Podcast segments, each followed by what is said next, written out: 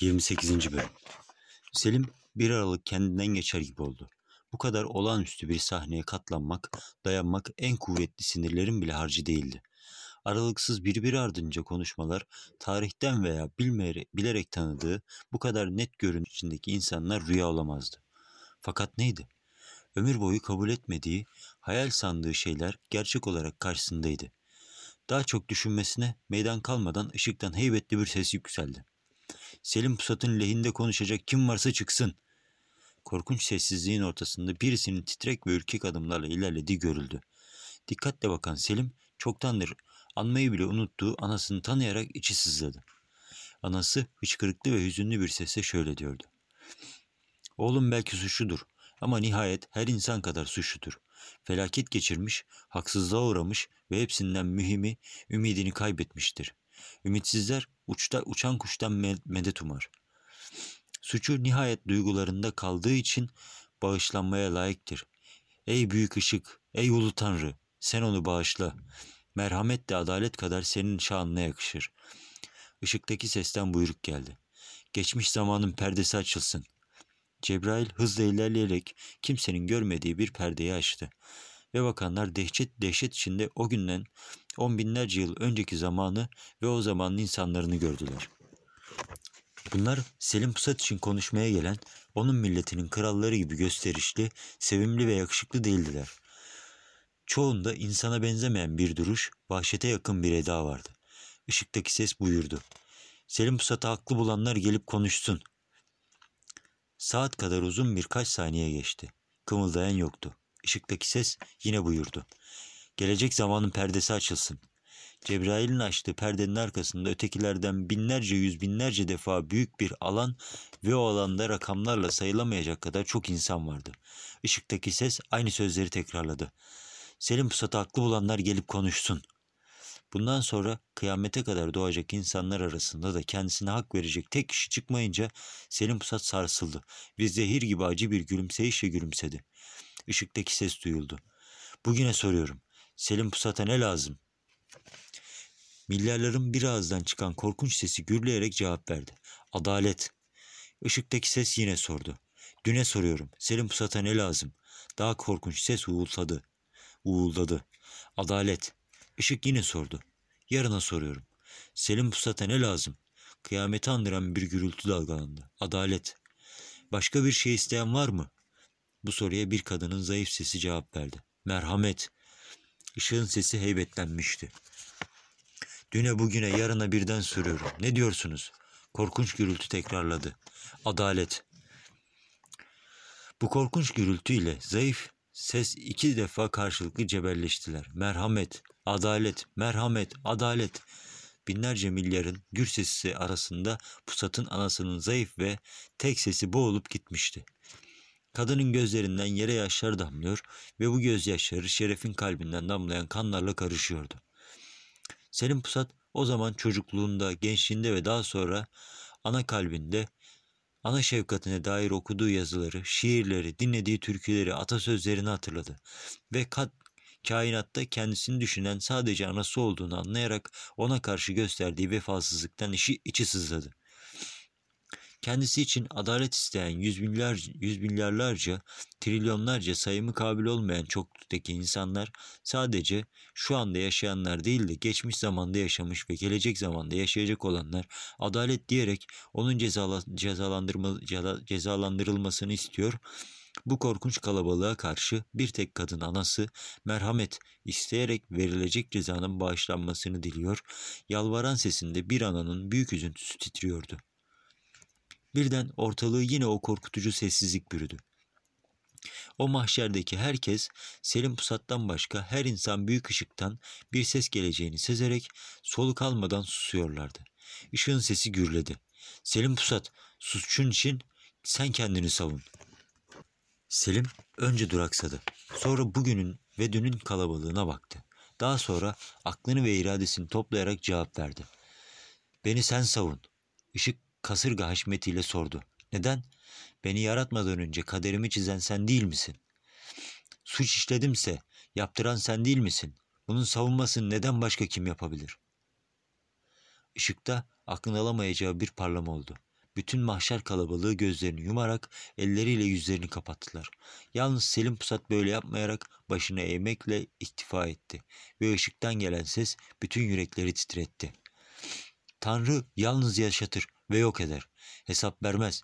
Seni suçlu bulan da bu mahşer arasında suçlu olduğunu bile bile savunacak kimse çıkmazsa hayatın en korkunç felaketle sona erer.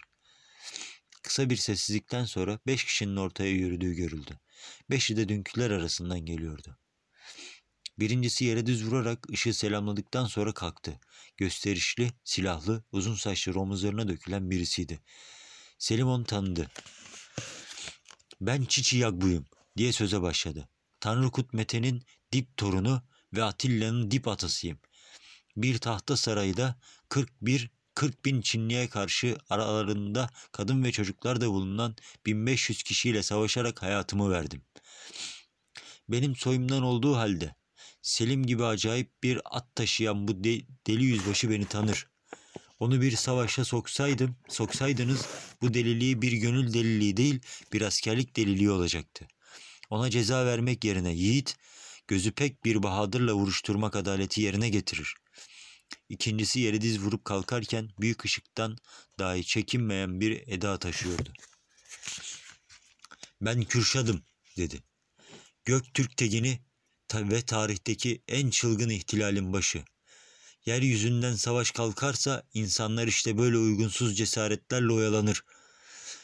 Buna ceza vermemeli. Benim kırk arkadaşımın en yiğitlerinden biriyle vuruşturulmalıdır. Üçüncüsünün de yere diz vuruşuna çok maceralardan çıkmış bir insanın olgun gün, gör- gün görmüşlüğü vardı. Selim onu da tanıdı. Ben Kültegin'im dedi. Göktürk prensi ve kumandanı. Bu yüzbaşı benim savaşlarımı incelemiş, beni tanımıştır.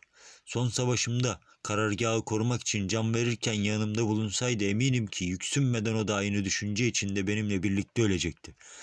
Suçludur. Fakat yiğitliğin unutulduğu bir zamanda yaşadığı için suçlu oldu. Bundan dolayı benden öncekilerin dediği gibi onu bir vurucu kahra- kahramanla fakat benim zamanımın bir kahramanıyla çarpıştırmalıdır. Selim ilerleyen dördüncüyü de tanıdı. Bu dördüncü büyük ışığa seslendi. Ben Oğuzbaş bu Çağrı Bey'im. Bu Selim Pusat kadar talihsizim. Benden öncekilere göre belki de daha çok savaşa girip çıktığım halde onlar gibi er meydanında değil yatağımda öldüm. Ey ulu tanrı, bunun sorumlusu sensin. En büyük rütbeyi bana çok gördün. Bu talihsiz yüzbaşı da Dandan Akan Savaşı'na girseydi öteki yüzbaşılardan aşağı kalır mıydı? Sanmıyorum. Onu Dandan Akan'ın en bahadır erlerinden biriyle karşılaştırarak meseleyi çözüme bağlamak en doğru olur.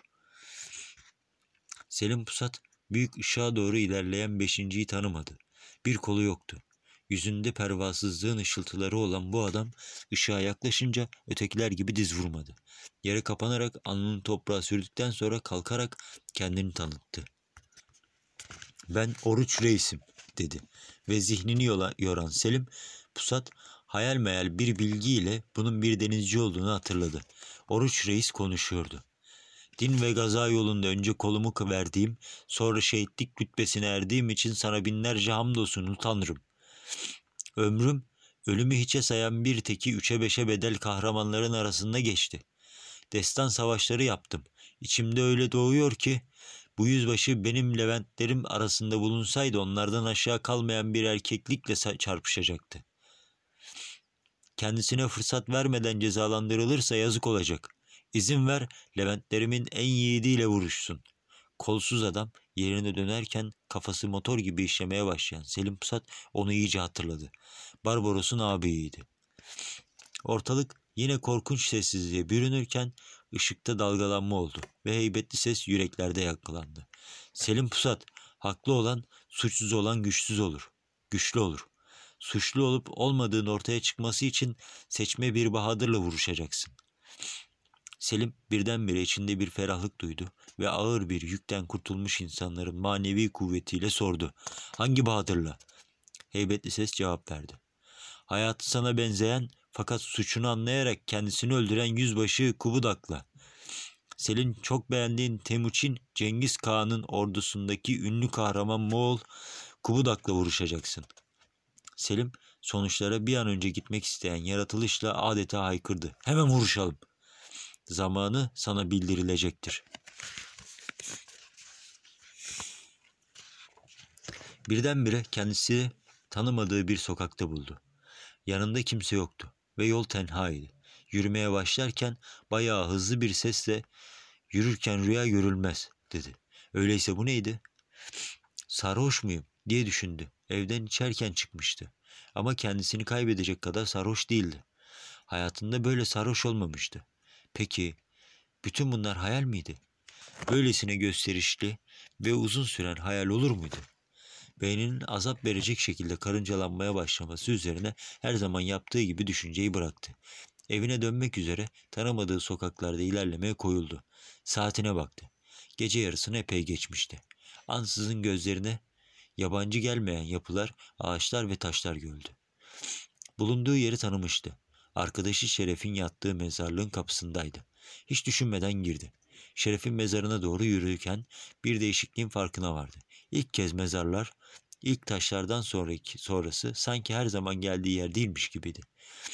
Durarak çevresine bakındı ve bulutlardan sıyrılan ayın ışığı altında bu mezarlığın bir bölümünü sanki toprak kazıcı makinelerle sürülmüş gibi kabarık bir mezarlık için harap denilecek durumda olduğunu gördü.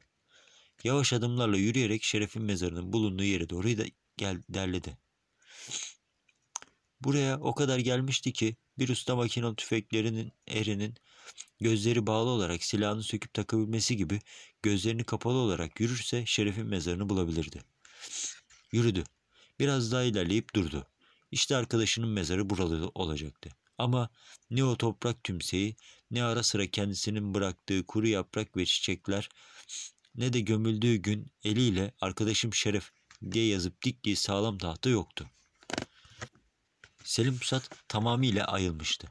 Çevreden duyulabilecek hüzünlü bir sesi sordu. Ne oldu?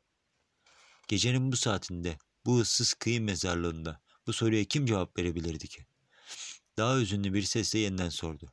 Şeref'in mezarı ne oldu? Birdenbire çılgın bir öfkeye kapıldı.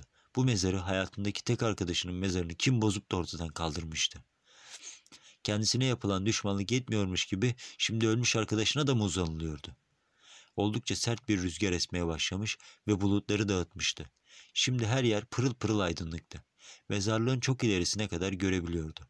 Şeref diye seslendi. Cevap yoktu. Hiç ölüler konuşur muydu ki cevap bekliyordu. Bu gece onunla konuşmaya her zamandan daha çok ihtiyacı olduğu için yeniden seslendi. Şeref! Rüzgarın sesinden başka bir şey işitilmiyordu. Büyük bir üzüntüyle geriye döndü. Başı eğik, gözleri yerdeydi. İlk adımda yerdeki bir tahta dikkatini çekti. Kaldırıp ışığa tuttu. Oldukça küçük ve eskimiş, çürümeye yüz tutmuş bir tahta parçasıydı. Öteki yüzünü çevirip baktı ve içi burkularak bu kırık, kırık tahtadaki solmuş yazıyı okudu. Bu kendisinin diktiği tahtaydı. Fakat yarısı kaybolmuş ve üzerinde sadece şeref kelimesi kalmıştı.